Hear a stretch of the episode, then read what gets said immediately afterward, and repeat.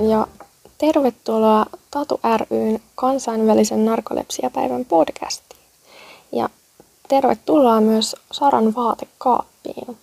Voin lähettää terveiset Antti Holmalle, joka on tehnyt vaatekaapissa podcastia ja sain siitä hyvän idean, että täällä voisi olla täydellinen akustiikka. Ja tänään olen täällä, koska kansainvälinen itse asiassa toinen kansainvälinen narkolepsiapäivä järjestetään 22.9.2020. Ja viime vuonna tämä järjestettiin ensimmäistä kertaa ja Tatu ry ja Suomen narkolepsiayhdistys ry on ollut mukana perustamassa sitä eri potilasjärjestöjen kanssa ympäri maailmaa. Ja niitä on tällä hetkellä yhteensä 26 järjestöä. Ja koko homma on perustettu sen takia, että lisätään tietoisuutta narkolepsiasta, koska on niin paljon ihmisiä, kellä on tehty väärä diagnoosi, joista yleisimpiä on esimerkiksi epilepsia tai skitsofreenia, masennus. Ja sitten on myös niitä, ketkä on ihan yksin oireidensa kanssa, eikä tiedä mistä voisi johtua. Ja mulle mua pyydettiin ideoimaan, että Saara, teepäs jotain kansainvälisen narkolepsiapäivää. Ja mä olin, että hei, miltä kuulostaisi podcastit. Mä tein tota, teinivuosinani tota, videoita ja mä harmittaan kauheasti, että silloin ei ollut kek- no, keksitty, ei ollut vielä niin yleistä nämä podcastit, koska tämähän on todella helppoa. Mä en ole harjannut hiuksia tänään ja mulla on villasukat jalassa ja mä istun mun vaatekaapissa voisiko parempaa toivoa? Ja vähän siitä, että kuka minä nyt olen. Mä oon tosiaan Sara, 22V, on juuri muuttanut Helsinkiin. Olen Etelä-Pohjanmaan kasvatti. Kurikalle kunniaa. ja tota, on nyt Helsingissä, koska pääsin opiskelemaan Metropolian sosiaalialaa ja musta tulee nyt sosionomi toivottavasti parin vuoden päästä. Ja on tosiaan narkoleptikko. Olen sairastunut silloin 2009 sika-influenssarokotteesta ja haluan heti painottaa, että vaikka itse olen siitä sairastunut tai sen asian johdosta, niin narkolepsia ei todellakaan ole vain siitä johtuvaa. Eli tämän sairauden syynä on monta eri asiaa ja perintötekijöistä geeneihin, siis ihan mitä tahansa. Eli olen vain yksi monista mahdollisuuksista. Jos nyt tässä vaiheessa tulee semmoinen olo, että mitä ihmettä mä edes teen täällä kuuntelemassa tätä podcastia ja mikä ihme on narkolepsia, niin pähkinänkuoressa neurologinen sairaus, joka vaikuttaa aivojen kykyyn hallita univalverytmiä.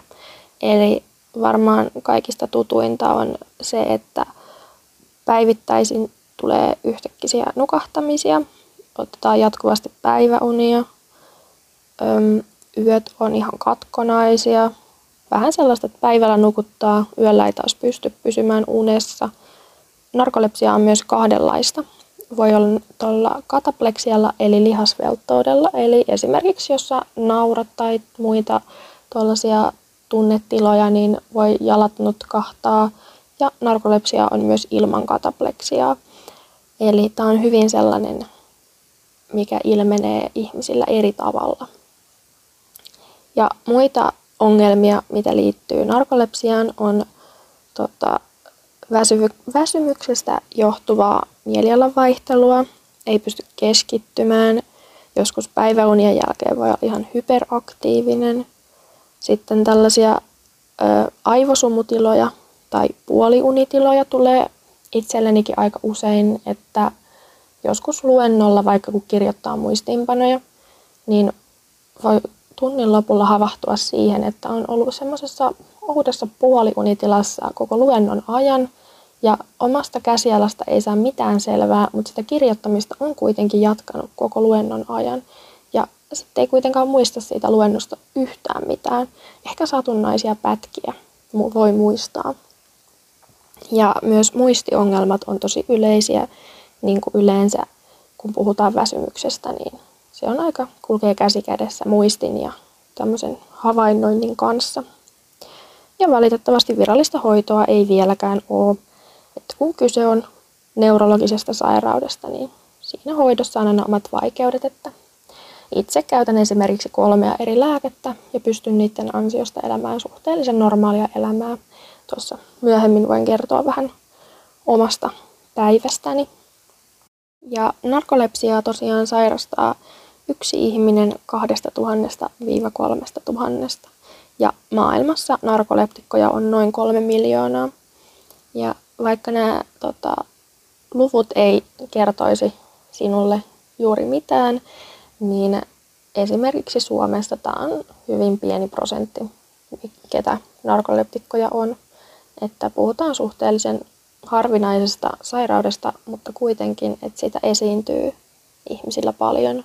Ja sen takia, koska se on sen verran harvinainen, niin yleensä diagnoosit menee näihin yleisimpiin, kuten masennukseen tai skitsofreeniaan.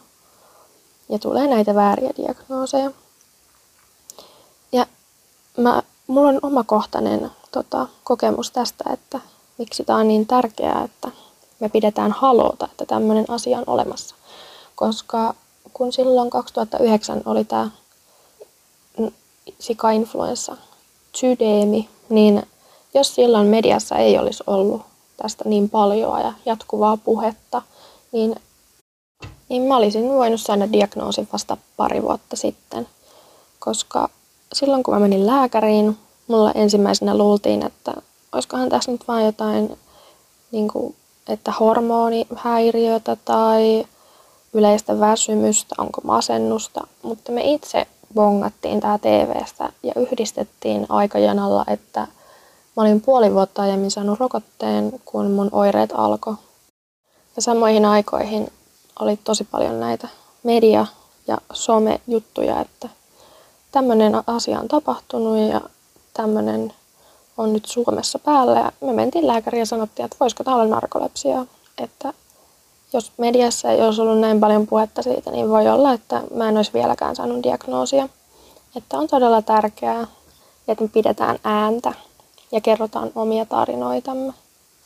Ja jos haluatte tietää enemmän tästä, mistä tämä nyt oikeasti johtuu, niin narkolepsia katapleksia johtuu todennäköisesti hypokretiinin eli oreksiinin puutteesta aivoissa, joka on siis välittäjäaine, joka vastaa tai ylläpitää valppautta ja säätelee unen ja herätyksen kestoa.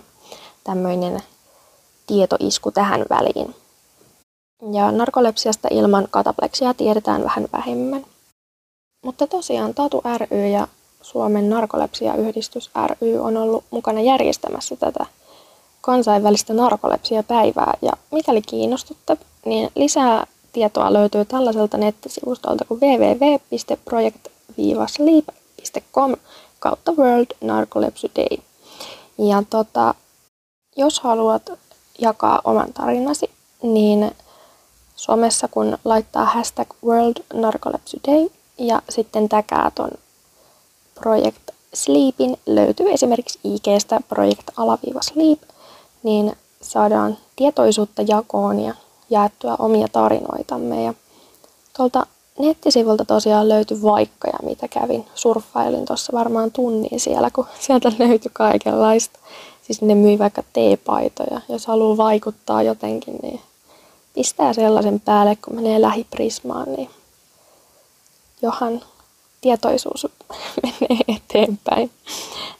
Ne järjestää online-webinaareja. Ja sitten mun mielestä kaikista paras oli se, että FPS ja IG, jos esimerkiksi IG laittaa IG-storiin jotain, niin sinne, sieltä kun hakee sanalla narkolepsy englanniksi, niin sieltä tulee tämän Project Sleepin omia kifejä ja muita tuollaisia tarroja, mitä voi laittaa sitten omiin päivityksiin. Heillähän on tämä, heidän logonsa on semmoinen, tota, mikä sen nimi nyt onkaan, kuuma ilmapallo. Niin sieltä löytyy kaikenlaista mukavaa narkolepsia sälää. Ja sitten tota, Tatu ryn sivut löytyy www.tatury.fi ja taas tämän Suomen yhdistys on www.narkolepsia.fi. Että mikäli kiinnostaa, niin suosittelen kyllä menemään tutkimaan.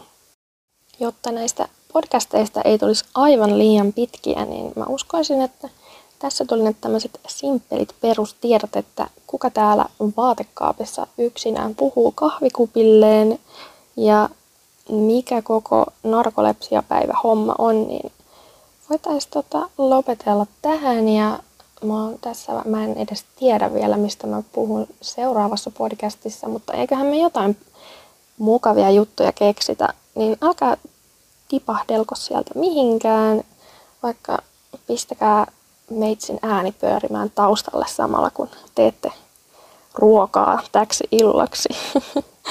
Mutta mukava kun olitte mukana ja tulkaa ihmeessä kuuntelemaan vielä kansainvälisen narkolepsiapäivän 2020 Tatu ryn seuraavatkin podcastit. Minä kiitän.